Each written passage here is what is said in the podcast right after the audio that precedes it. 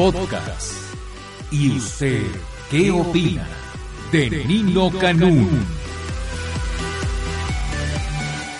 Hemos hablado tantas ocasiones y en tantas en tantos programas sobre la obesidad que a veces este yo me confundo porque no sé qué es estar gordo, qué es estar obeso, cuándo realmente es un problema de salud, cuándo realmente es un problema estético. De lo que vamos a hablar hoy, me quiero imaginar que es obesidad.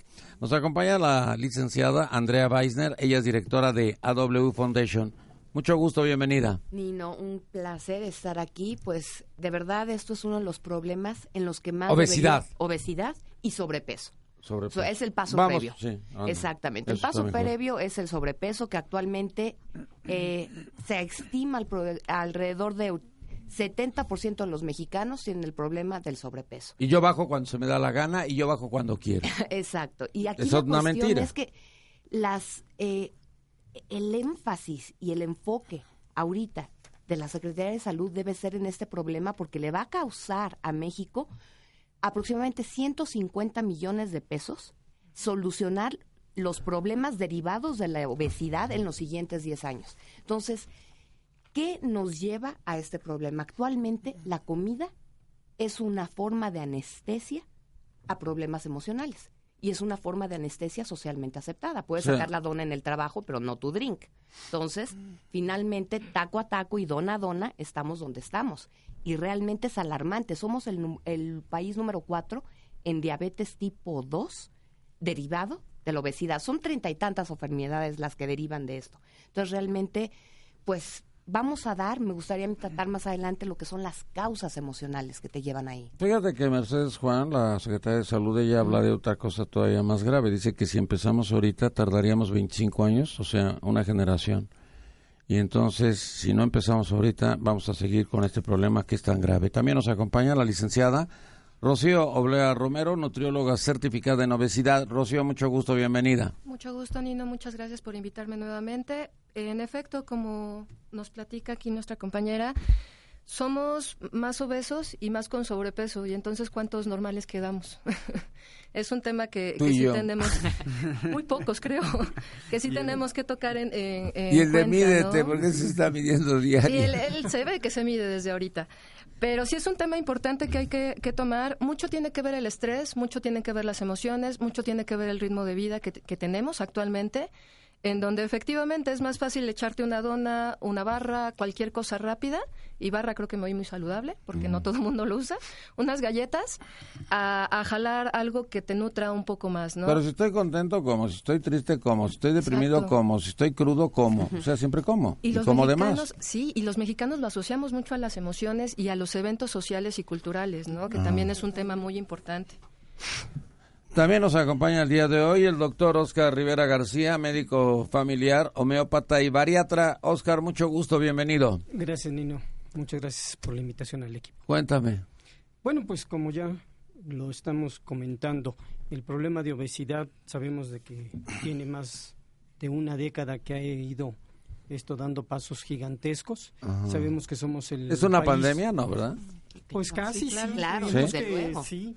Y, y lo, lo problemático aquí es que desafortunadamente eh, estamos viendo cómo pues el factor es mucho, muy multifactorial el problema de la obesidad. Y que es importante, como decíamos a veces, y ya decía tanto la licenciada como Andrea, lo importante es educar a la gente en- precisamente en la forma de alimentación.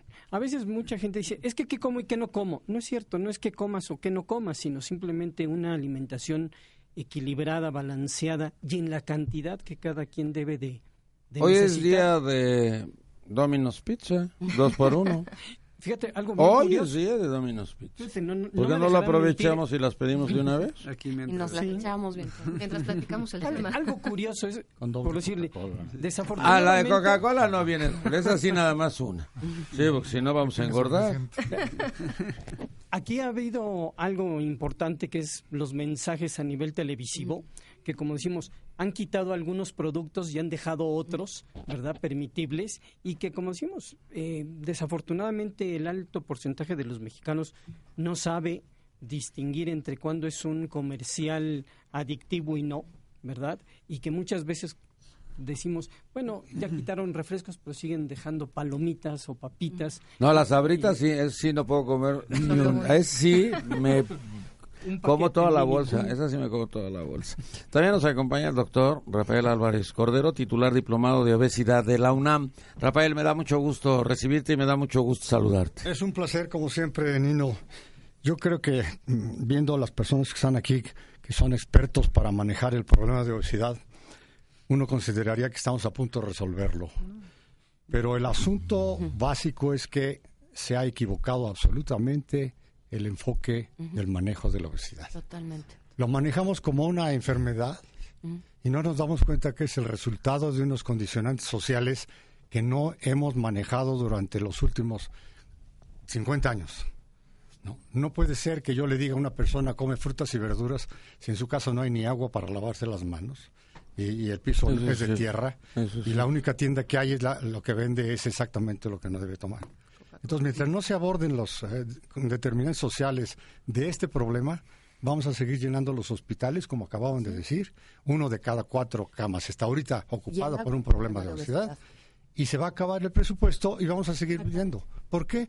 Porque no hemos entendido que mientras no vayamos al fondo del asunto, no vamos a lograr absolutamente nada. A nivel personal yo voy a curar enfermos, yo voy a curar a un gordo, yo voy a mejorar una obesidad. Pero a nivel global no se está haciendo, la Secretaría de Salud está por las ramas, no ha entrado al problema de ver. Ahora, yo me preocupo, yo me pregunto siempre y me preocupa esto. En los colegios no hay bebederos porque no hay agua. No, hay agua ni siquiera para los excusados y lo vimos ahora con esto de la influenza, de que decían, ¿tienen agua? ¿No? Se lavan las manos, ¿a qué hora si no tenemos agua? Nunca hemos tenido agua. Entonces yo me pregunto, ¿qué es preferible? ¿Que se tome agua de la llave o que se tome una Coca-Cola? No, pues exacto, son las opciones. Y entonces el, problema de que cada una de las secretarías de Estado es un, es un reino que, que no se puede tocar. Entonces, a salud no puede entrar con, con educación.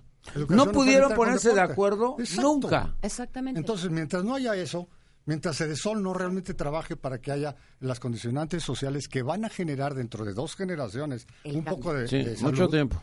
Vamos a seguir haciendo. Y hace poco yo estaba eh, eh, visitando un, eh, hospital que fue el primero que se construyó por ahí por Europa, en donde se atendía a los enfermos que recibían, y era maravilla. Todos los enfermos, desde el 1400 lo recibían. En el 2014 estamos haciendo lo mismo. Somos cácheres de los enfermos que están llegando. ¿Por qué? Porque no tenemos ni un asunto de prevención, ni mucho menos abrir la capa para decir, a ver tú Sol, ¿qué estás haciendo? A ver tú comunicaciones, a ver tú transportes, a ver tu agricultura, ¿qué vas a hacer para que mejore? La Secretaría de Salud está aislada, no va a hacer nada. También nos acompaña el día de hoy el doctor Jorge Ramírez, médico del Hospital General de México, de la Secretaría de Salud y también del Hospital Ángeles. Tiene tres trabajos, qué buena chamba. Jorge, mucho gusto. Hay que trabajar. Tres empleos, qué padre chamba. Jorge, bienvenido. Bueno, Nino, eh, yo creo que es llamativo, ¿no? Es llamativo el, problema que estamos viviendo. Curiosamente, en una mesa redonda hay dos cirujanos, ¿no? Y eso es solo uno de los enfoques eh, que tenemos. Inclusive nosotros los cirujanos vemos como una resolución la cirugía bariátrica del problema de la obesidad mórbida y el problema metabólico de los pacientes. La obesidad, como bien mencionaban, es solo una manifestación del problema. el, el, problema tiene, o sea, si tú pusieras todos los cirujanos que están capacitados hoy en día a resolver el problema, afectaríamos el 1% de la población. Entonces, ¿qué vamos a hacer con los otros 20 millones de pacientes? ¿no? Ahí es donde tenemos un, problema muy serio. Nosotros lo vemos en el Hospital General, donde cada vez necesitamos instalaciones especiales para los pacientes. Siempre decíamos, bueno, es que este paciente de 300 kilos, no, hombre, eso es en los americanos, ¿no? Ya nos llegan y llegan con apendicitis y llegan con una colecistitis y es un reto enorme para todo un hospital atender un paciente de estos. ¿Será que me acostumbré a los infomerciales, que salía que todo era mágico y que me tomaba una pastilla y ya quedaba yo bien y que si me cabía el traje de baño era única y exclusivamente para irme de vacaciones porque no me interesaba absolutamente más o no me interesaba nada más? No, mira, el, problema es verdaderamente serio. Yo creo que el, es grave. gra- es, es- es una, una alerta máxima que se debe vivir en el país donde no debe haber concesiones. Exacto. O sea, ¿qué es mejor? ¿Agua eh, de, de mala calidad o Coca-Cola? Híjole, ninguna de las dos. Entonces, Y ¿qué esa- tomo? Es, eso es lo que la población debe pedir. O sea, debemos de pedir los recursos y el ataque como, como una sociedad de un gran problema de salud. El más grave de México. Sí, totalmente. Como diabéticos, creo que la cifra que diste fue bastante discreta. Sí, fue muy ¿Estamos en primer lugar o en segundo? No, en primer lugar en Eh, obesidad. en, Obesidad. en obesidad ves- primero. ajá, si tú ves, el problema que tenemos es que nosotros tenemos síndrome metabólico. Exacto. Los mexicanos y la población ¿Latina? afectada latina es síndrome metabólico. Y nosotros vemos pacientes que no tienen obesidad mórbida, que tienen 33 de índice de masa corporal de 24 años y son diabéticos. Claro. ¿no? Y entonces, Adolescentes, sí. ese paciente de 20 años diabético, a los 20 años, Claro. cuando tenga 40 años ya tiene insuficiencia renal, ya tiene, o sea, el problema que tenemos ahorita es grave. ¿Y el problema? Pero ya tenemos cultivado muchos millones de mexicanos Totalmente. que en 20 años van a padecer todas las complicaciones de las enfermedades del síndrome metabólico. ¿Cuántos- Sabe que el problema es, se supone que para el 2017 Ujú. ya no va a haber infraestructura para atender solo los pacientes renales Renales. asociados a la diabetes tipo 2, asociados a la obesidad.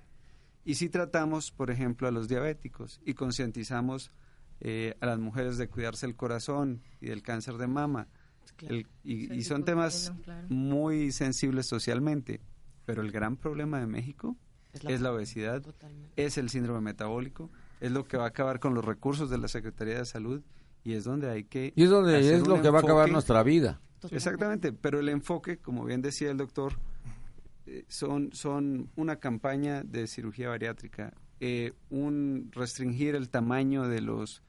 Y en realidad se necesitan ya ¿El tamaño de los qué? acciones de, Ah, de porciones. los, de las- de Sí. los alimentos. Se necesitan acciones ya verdaderamente agresivas Para controlar el problema de la obesidad. O sea, no hay forma ni siquiera, y, y lo digo desde nuestro punto de vista como cirujanos, Ujú. ok, pues vamos a operarlo. No hay infraestructura en México para operar la cantidad de pacientes que ya existen, más los que vienen. También nos acompaña Gloria Alameda. Gloria, mucho gusto. Mucho gusto, Nino. Buenos días. Mi nombre es Gloria Alameda. Yo soy paciente bariátrico. Yo vengo como testimonio y de verdad la obesidad nos está matando poco a poco. Yo llegué a pesar 124 kilos y al darme cuenta del tamaño y mi inmensidad que era, es cuando descubrí que la cirugía bariátrica es una herramienta, no es la solución. Los médicos ponen el 50% y uno como paciente tiene que poner la otra parte. Y si uno piensa que es la varita mágica y solucionamos todo, estamos muy equivocados. De verdad hay que trabajar día con día. Es una adicción a la comida, es una adicción a las grasas y es una adicción a las azúcares. Y si no trabajamos con ello, es muy fácil decirle a un alcohólico, deja de tomar y le quitas la botella. Pero ¿cómo quitas la comida? Es muy difícil este tipo de adicciones y de verdad hay que trabajarla. Y, eh, y se necesita un equipo multidisciplinario para poder llegarlo. También nos acompaña de la de la Fundación Mídete su director. Imagínense, nos va a medir a todos. Luis Encarnación Gómez. metro, Luis, mucho metro. gusto. Mucho gusto, Nina. Un gusto volver a tu programa. Y sí, bueno, ya lo mencionaron todos. El problema de sobrepeso y obesidad es uno de los principales obstáculos del sistema de salud pública. Somos el primer consumidor de refrescos a nivel mundial, el primer consumidor de, de pastelillos, el primer lugar en obesidad en mujeres, uno de los primeros lugares en obesidad infantil. Estamos frente a una grave epidemia. Y ahorita lo que yo quería pues, centrar un poquito mi plática es un nuevo proyecto que tenemos en la Fundación que se llama Operación Cambia tu Vida, que mucho lo que tomamos es el, el tema de obesidad mórbida, que es un enfoque que está totalmente fuera de lugar en las estrategias de salud que está impulsando la Secretaría de Salud a nivel federal y a nivel local. Y bueno, lo que buscamos con este nuevo proyecto es informar a las personas sobre la obesidad mórbida y sus principales alternativas, como son la cirugía bariátrica, que como lo dijo Gloria, es una herramienta, no es una intervención estética, sino más bien es una intervención de salud y que puede cambiar la vida de las personas, ¿no? O sea, para Pero puede tener vida. rebote, ¿no? Sí, pero por eso es importante el tema de la corresponsabilidad y la participación también del paciente. O sea, hay un seguimiento que es preoperatorio, postoperatorio, con apoyo pues, nutricional, psicológico, de activadores físicos, etcétera. Entonces, se tiene que ver desde una mira integral, que es lo que estamos Pues proponiendo. dicen que los gorditos son felices. No, no hay mayor, no hay Pero mayor también se puede ser feliz sin estar gordito, entonces... Sí. ¿No decían antes? Esa es eh, la, la peor falacia Sí, de nuestra... total. Pero decían que los gorditos... decían que los niños sanos eran los regordetes, ¿no? O sea, ¿cuántos no crecimos con esa imagen de una marca de ¿De qué? alimentos para niños? Ah, ¿de Gerber o de qué? Claro. No, a que- mí no que me tocaba, a mí, ¿sabes qué? eso. Me fastidiaba que decían que estaba yo enfermito. Y yo decía, ¿pero enfermito de qué? Exacto. Y emulsión Scott, pero por todo el tiempo. Por las orejas. ¿no? Eh, Y no engordaba, pero parecía que era animal de engorda. A ver, causas emocionales. Sí, es a lo que me, me gustaría enfocarme porque la verdad, concuerdo, eh, la cirugía es un recurso que puede eh, ayudarte y apoyarte, pero a menos de que la causa psicológica no se saque desde la raíz, está para el sol con un dedo. O sea, es un recurso y un recurso muy valioso, sobre todo para una persona que ya tiene obesidad mórbida. Pero... si ¿Él lo sabe? ¿Qué? Él, él sabe que está gordo. No, claro, claro, él sabe que está mal. Ver, aquí la cuestión, la gente sabe comer bien. Hoy en día, con la información que tenemos, bajar de internet un menú saludable sin ir a una nutrióloga lo puedes obtener. Todo el mundo sabe que es mejor una ensalada que una hamburguesa.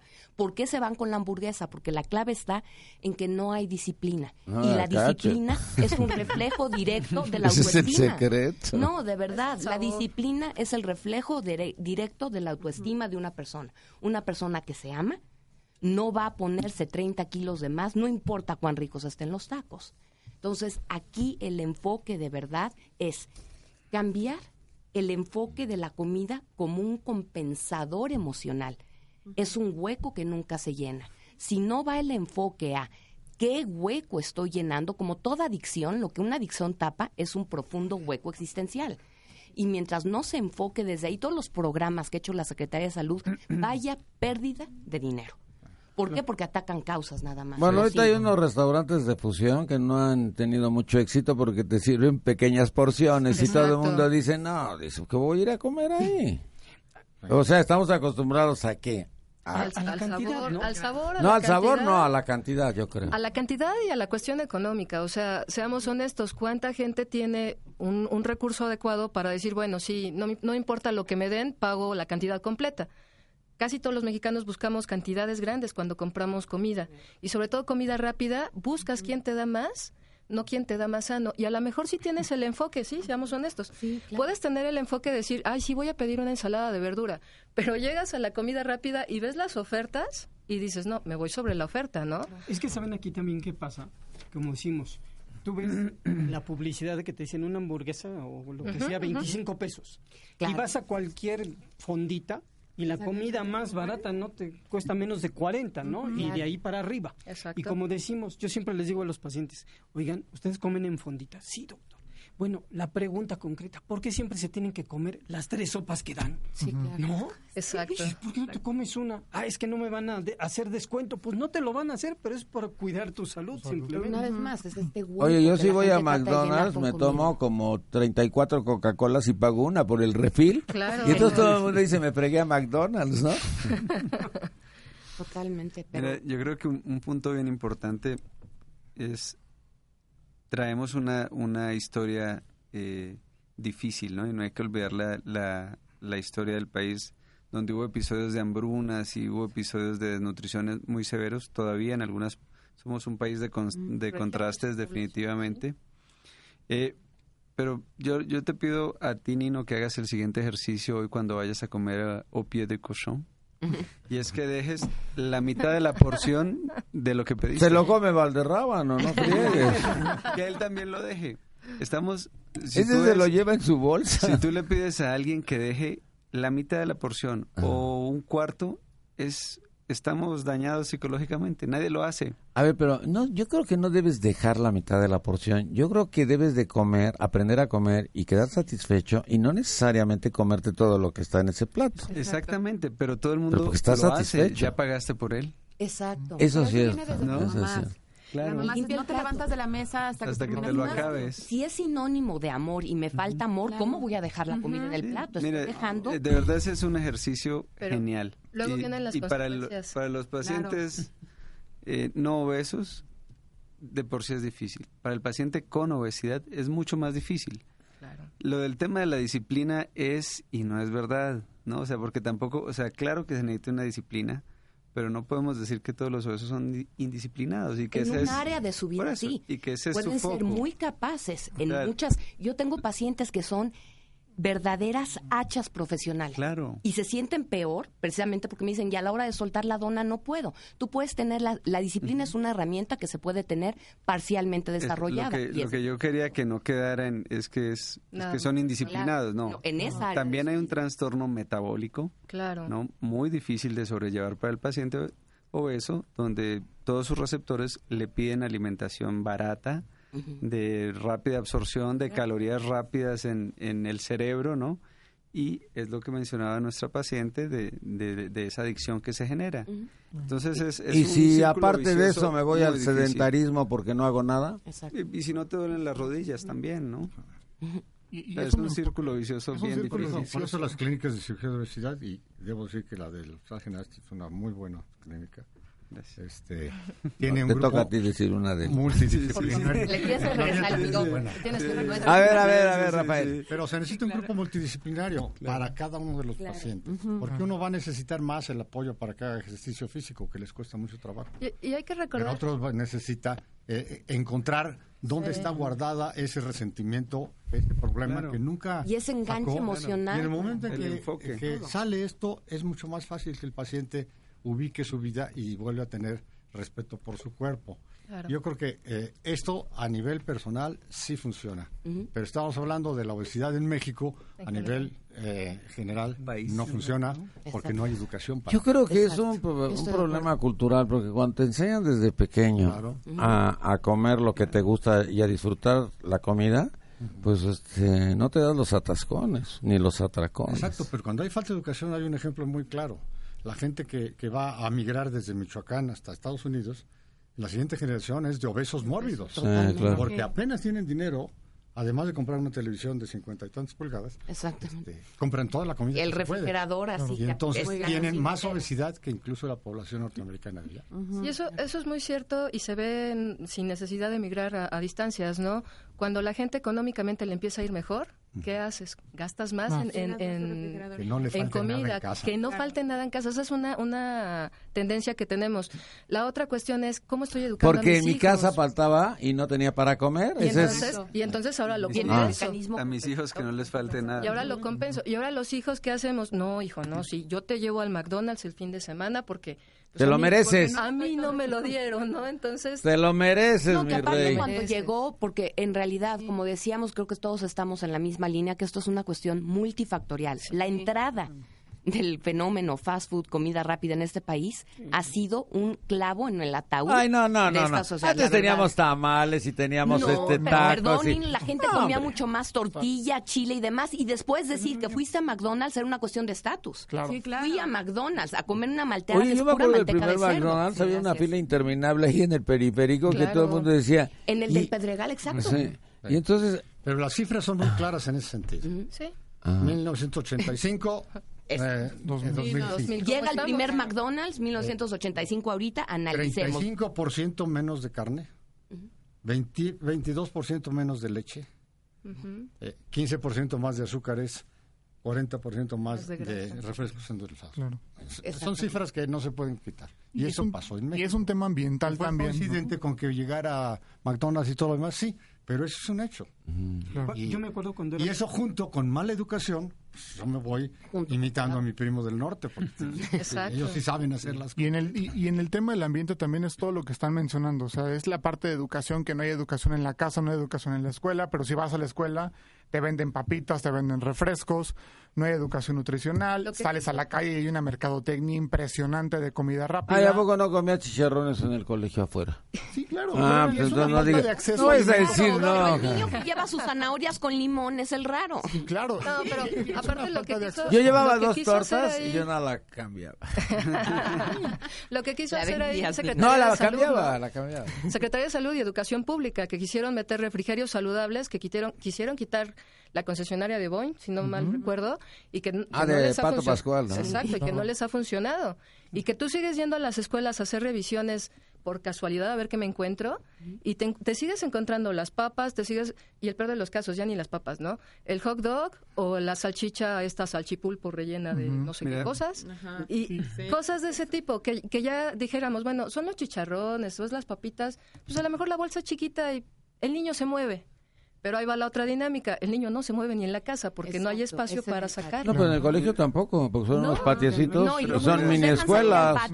Son mini escue- ambiental, ándale. Entonces eh, se junta todo con todo. Pero yo creo que hay que entender, y, y para los padres de familia que nos escuchen, y no, que toda la comida chatarra es adictiva. Exactamente. Y eso es lo difícil, o sea, tú le das a un niño un dulce, en ese momento tiene una satisfacción cerebral Claro, a un nivel difícil. Él, él en ese momento lo va a asociar, seguramente él lo pidió como un premio, Sí. ¿no? Porque sacó buena nota, le fue bien, algo. Entonces, nosotros padres de familia armamos la tormenta perfecta. Le damos una adicción a un niño por una recompensa y socialmente está aprobada. Claro. Si entendemos los padres de familia que los dulces son tan dañinos como el tabaco, como el alcohol, que le estamos dando a nuestros hijos, porque ya los adultos, eso ya tienen que venir a operar, pero los niños, los niños.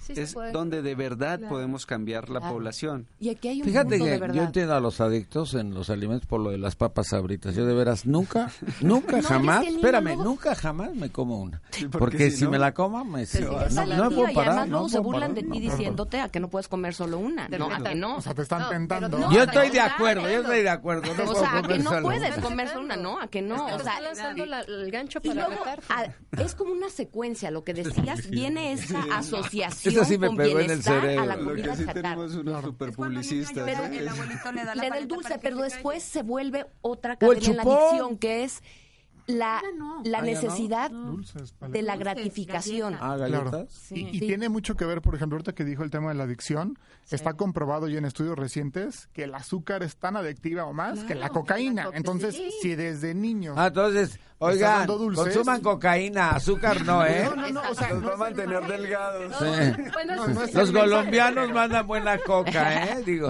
No, pero es el, es el- objetivo es Coca reducir de el consumo de alimentos hipercalóricos, altos en sodio, en grasas, en azúcares, que están los refrescos, ya todos los alimentos procesados Pero- tienen jarabe de alta Exacto. fructosa, que es azúcar. Eso es cierto. Entonces, Eso genera sí. una adicción pero vean, Y las pastas de espagueti, si leemos el, el contenido nutricional de todo lo que consumimos, Es que ese todo es tiene problema. azúcar. No se conoce y no se sabe. No leer sabe. y no se pone con la suficiente importancia el qué estás consumiendo. Y esto es el marketing que hay no detrás. Entonces viene, una, esta adicción a, a fisiológica, al carbohidrato refinado, Así a es. todas esas cosas. Pero luego viene Ah, la adicción secundaria que es la, la inmediatez con la que quieres eh, eh, un quick fix, o sea, sentirte bien de inmediato. claro. ¿Y qué te lo da?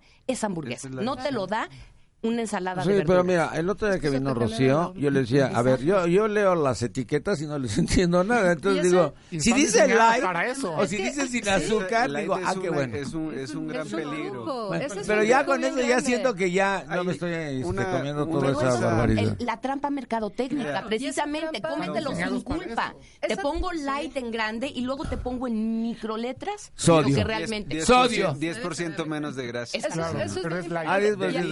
Acaban de reformar. 900, ¿no? Supuestamente acaban de reformar las etiquetas y por eso ahora vienen los circulitos adelante en donde te dicen 330 calorías, Ah, X ya, cantidad de lo sodio, vi, X cantidad de grasa, Yo, ¿no? mira, A ver, ¿a cuántas Pero- calorías tengo derecho? Es a lo que yo voy. Pero ¿cuántos sabemos cuántas calorías ¿Cuántas? tenemos que comer? No, Dos es muy mil, cruel. ¿no? 600, lo vas a matar de hambre. Dos mil, ¿verdad? A ver, ¿cuánto dijiste? En un- 600. ¿Por cómo? ¿Cuánto, promedio- cuánto debe de ser? está En viendo un- A ver, en un dime, promedio- Rocío. De 1800, 200. En un promedio, No vas a ser mi no, no, médico no. nunca, Pero ¿eh? en promedio deben de ser, si somos mujeres, entre 1200 a 1800. Ese es un promedio adecuado. Si es hombre, Esa es una Whopper con queso.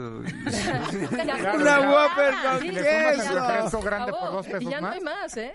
Y en, y en hombres, por ejemplo, es de, de 1500, dependiendo, ¿no? Qué tan actividad física realicen, hasta unas 2500, 3000. Aunque sea chiquito el cuate, aunque sea un enanito, No, no, aunque sea eh, chaparrito. Michael. Es que es, es, es- Esa es otra bronca. Es que esa es otra bronca. Si tú eres chaparrito porque pues no crecimos mucho, te tocan menos calorías. Si a lo mejor estás más alto, pues te va a tocar mejor repartición en calorías, ¿no? Depende de cada persona y por eso se deben de hacer las dietas personalizadas. El rollo que existe ahora de que por internet bajas la, la, La dieta. la dieta es un error tan grave como las calorías que vemos en las etiquetas, ¿no? Que dices, pues cuánto Sí, me estoy no, a lo que yo iba, que es en términos generales, sin ser experto en nutrición, Se puede el entender. promedio sabe que es mucho más sano esto que esto. ¿Por qué no lo hace? Mira, ¿Por qué no creas, ¿eh? amor No, A ver, propio? No Hay creas, que ¿eh? sí lo hace, pero ¿sabes cuál es un gran problema que tenemos? Cuando tú ves esas dietas, de repente te dices, a ver, nutrióloga, como decimos, los nutriólogos manejan algo que le llamamos dieta, ¿no? Y cuando tú manejas eh, esa palabrita, la gente dice, gente. ¿quién me va a quitar Mejor el es Es un plan nutricional. Lo mejor voy puedes hacer? es un plan. azúcar. Yo, yo normalmente, yo lo que hago es manejarles como, en vez de dieta, una guía alimenticia. ¿Sí? Y decirles, es una orientación para que a mediano y largo plazo... Pero ¿cuántos de los enseñarles. pacientes en Enseñ- es promedio? Ah, vamos a enseñarles hacer una estadística. Le das así, Mm. custom made, así es, justo para él su plan nutricional y te llega la siguiente semana y no lo pudo seguir y está Sí, es un alto Pero es que- Exacto. Ahí- Ahí está el Pero es como primero. decimos, acuérdate que esto, bien lo mencionaba el doctor Jorge, ya viene de atrás. Exacto. Quitarle, a lo mejor decir a una persona de 30 años que tiene 20 años con esos malos hábitos, en un mes va a ser difícil que los que, los lo logre. Es Por que los tienes que, punto- los tienes que enseñar y les tienes un que punto educar. importante para recalcar lo de las etiquetas es Sí, vean las calorías y cuántas porciones tiene. claro. Ese es el gran secreto. Porque Sí, todo dice 20 dice calorías una por porción. Pero, Pero las mantecadas lo resulta que que, te son 8 comes porciones. tiene 500 porciones. Entonces, Exactamente. Es un etiquetado completamente Pero- engañoso. exacta, Totalmente. esa es la Por clave. ejemplo, Te desinforma, te confunde. Calorías Incluso el nuevo etiquetado que acaban de ¿Y proponer. cuántas Eso es porciones tiene? Oye, hicimos un programa, a ver, a ver todos. ¿Y quién va a uno, parar uno después por de dos porciones? Uno Si trae ocho, las A ver, mantecadas, uno por ¿qué uno, uno por uno. Uno por uno. A ver, hicimos un programa de energizantes y no sabes, nos ¿Cuántas dimos cuenta de que la etiqueta no es cierto lo que dice, porque dice tanto, tanto, tanto y eran de cuatro porciones. Claro, es- Entonces eso. la gente se las tomaba y decía, ay, no me esto. por ejemplo, yo ahí lo que hago en el consultorio es enseñarle a los pacientes con cucharadas de azúcar, que es mucho más fácil que tú entiendas Que y lo que tú le digas, claro. una coca de 600 te da 8 cucharadas de azúcar, a que tú les digas, trae 300 calorías, me va a decir así mucho Sí, gusto y claro. cómo me las como, ¿no? Entonces, por A ver, cucharadas de ¿cuánto trae azúcar, una coca? O más. Ocho. de 8 a 12, si no, re- si Ocho no mal recuerdo. servidas. Centro Sí. de- Ocho cucharadas azúcar. Copeteadas. Sí. Y soperas. Entonces, si tú, yo ayer, Tú eres de ¿Por qué? Pepsi Cola, seguramente. Estás pegándole durísimo a no, gracias a Coca-Cola. Dios ya fue, dices. Fui. En algún momento llegué a hacerlo. ¿De Pepsi Cola? No. Ah. Cliente, cliente. En México se consumen alrededor de 3.437 calorías. Traducidas en cucharadas de azúcar son 85 cucharadas de azúcar, que equivalen a 16 litros, perdón, a 6 litros de refresco. A ver, Gerardo Rodríguez, que en la televisión están promocionando cirugías en un hospital para hacer reducciones de peso. ¿Que esto se puede? No, ¿verdad? Sí, o sea, Sí. mira, ¿Ah, se puede hacer esa promoción en la televisión? sí, sí, ¿Ah, si sí? se cumple con las normas de COFEPRIS, la Ah. página tiene que tener una serie de Si características no, ah, ya. y se ya. puede salir. no solo no solo la página, ¿no? Sino que donde se va a hacer la cirugía tenga las instalaciones Ah, no, adecuadas y eso es algo que el doctor precisamente al- ha luchado porque en México el doctor es el pionero en cirugía bariátrica en México. Pero sobre todo Yo tenía una, como- como una algo- compañera que trabajaba con nosotros que era era así. La operó, no, grande, no, anchísima. Gigante. Y ya la operó y quedó así. Bueno, ¿verdad? el, yo creo que lo que el doctor ha hecho para todos los que venimos atrás ha sido muy valioso y es tratar de regular para que el paciente que viene con nosotros de verdad tenga las condiciones adecuadas para hacer una cirugía bariátrica segura. Esa es la clave. Y que además el procedimiento que se le hace al paciente sea uno de los que avalamos no solo en México, sino a nivel internacional, que es donde hay mucha desinformación para la población. Sí. Y aquí es también, sobre todo, esto, el postoperatorio requiere de tanta ayuda psicológica, porque de veras, una herramienta tan valiosa como su cirugía, sin esta otra herramienta es como subir el Everest de cojito, con una pierna, y luego la... Exacto. Nada cansa más que el intento fallido. Ir con un médico y otra dieta, no, otro gordo que muerde el polvo.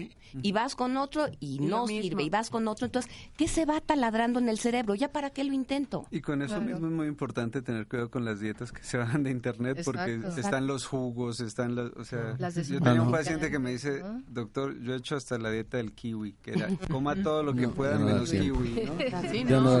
Y, y lo que acaba de comentar el doctor Ramírez es muy importante y es algo que nosotros estamos trabajando ahorita en la fundación. Con Operación Cambia tu Vida es informar a las personas sobre obesidad mórbida, en dónde te puedes operar, si realmente eres candidato, ¿no? Que para empezar es un primer filtro. Sí, claro. Y si estás interesado en la cirugía bariátrica y eres candidato, ¿en dónde te la puedes hacer? O sea, para que no vayas a una clínica patito y te Exacto. operen y pongas en riesgo tu vida. El Hospital Ángel lo tenemos en dos por uno. Totalmente.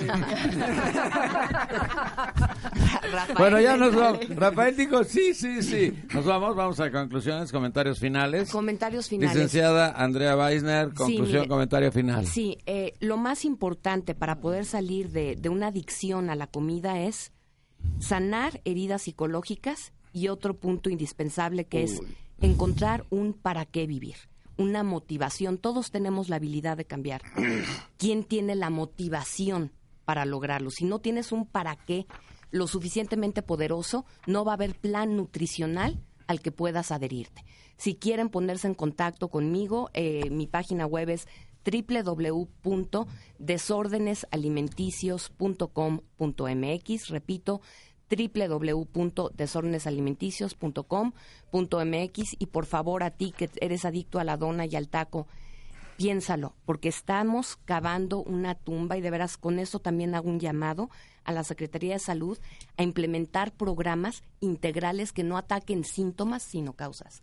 Muchas gracias, licenciada Rocío Oblea. Conclusión, comentario final. Gracias, Nino. Bueno, pues para concluir, es importante que busquen ayuda de los terapeutas, ya sea bariatra, nutriólogo, eh, si ya tenemos un sobrepeso, una obesidad, bueno, es bien, una obesidad, ¿no? Mórbida, acérquense a las instituciones fuertes, ya sea en el, en el GEA González, me parece que también tienen clínica, en el Instituto Nacional de Nutrición también tienen clínica de, de Así es, Hospital General. Este, son las mejores opciones que tienen. Muchas pacientes con sobrepe- con obesidad mórbida les da miedo y les da miedo porque no saben a qué se van a enfrentar, ¿no? Pero yo creo que es un tema que sí sí debemos de, de hacer mención y remarcarlo porque a veces la gente tiene miedo, no, no saben qué les pueden qué les pueda pasar por tanta charlatanería que hay. ¿No? Entonces acérquense a las instituciones fuertes. En cuanto a nutrición, bueno, pues yo les ofrezco mis servicios. Estoy en Tonalá 121 eh, 405 en Colonia Roma Norte. Ahí tengo mi consultorio. A mí me gusta educar a la gente, no me gusta nada más prohibir y quitar porque la gente entiende que un nutriólogo es lo que hacemos y no es cierto. Lo que queremos es educarlos para que entiendan y coman mejor y disfruten mejor las cosas, ¿no? Mucho gusto, muchas gracias, doctor Oscar Rivera García. Conclusión, comentario final. Bueno, pues nada más esperamos que toda la gente que nos haya escuchado haga conciencia de que este es un problema de todos, no nada más médicos, sino también de las personas y que todo empieza a nivel de la propia familia.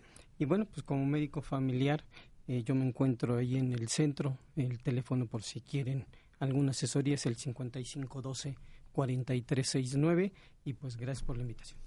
Gracias, doctor Rafael Álvarez Cordero. Conclusión, comentario final y cómo Gracias, conectamos Nino. contigo. Como tú dices, hemos estado aquí muchas veces y hemos hablado mucho de este problema. Eh, más que conclusiones, yo me quedo con tres preguntas. Y la primera, ¿y dónde queda el placer de comer? Es algo que no hemos hablado y en un momento hablamos de calorías y todo lo demás y olvidamos el placer más inmenso que es el placer de comer, junto con otros dos o tres. El otro problema... Junto con me- otro, junto con otro. La otra pregunta... No, esos dos. Dilo, que me- dilo, que me se va a llega- punta la lengua.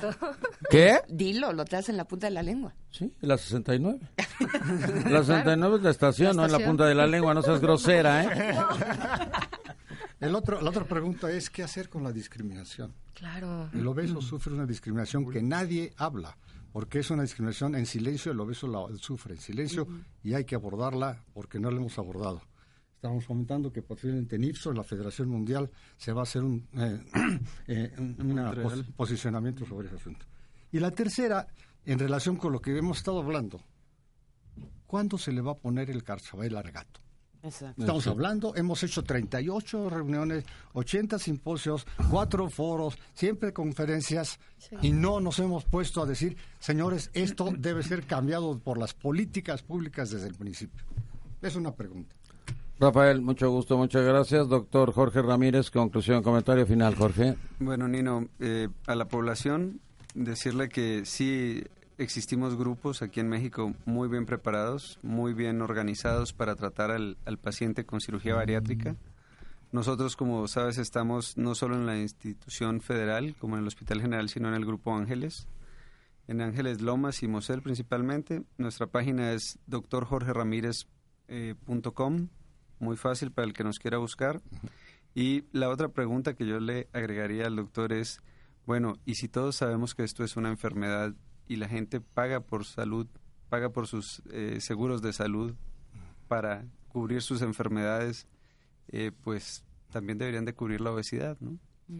Es cierto. Muchas, muchas gracias, Jorge. Gloria Alameda, conclusión. Bueno, yo como paciente bariátrico, yo creo que lo único que puedo decirle a toda la gente que está escuchando es de que se informen, que analicen, que pregunten, que cuestionen, pero sobre todo que busquen las alternativas correctas. No es fácil llegar a una situación de obesidad mórbida. Subimos- subi- sufrimos muchas discriminaciones, sí, desde trabajo, con los amigos, con la gente. Inclusive nos ven comer un taco y no nada más, no somos obesos nada más por comer 10, 15 tacos. Somos obesos por muchas cuestiones, tanto como lo dijo a nivel psicológico, a nivel nutricional, pero también a nivel espiritual, digámoslo así.